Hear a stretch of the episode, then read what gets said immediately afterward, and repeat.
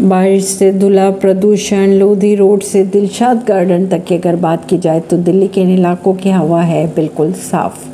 बारिश के बाद दिल्ली की एयर क्वालिटी में सुधार देखने को मिल रहा है। मंगलवार की अगर बात की जाए तो वायु गुणवत्ता सूचकांक यानी ए क्यू आई एक दो तीन था, मध्य श्रेणी में आता है ये, जो रात आठ बजे अट्ठासी हो चुका था। हालाँकि आज की अगर बात की जाए तो औसत वायु गुणवत्ता सूचकांक फिर से 126 दर्ज किया गया। मौसम विभाग के अनुसार दिल्ली में मंगलवार को अधिकतम तापमान 26.2 डिग्री सेल्सियस दर्ज किया गया, जो सामान्य से सात डिग्री कम है और इस साल अक्टूबर में सबसे कम तापमान भी रहा। परवीन सिंह, नई दिल्ली से।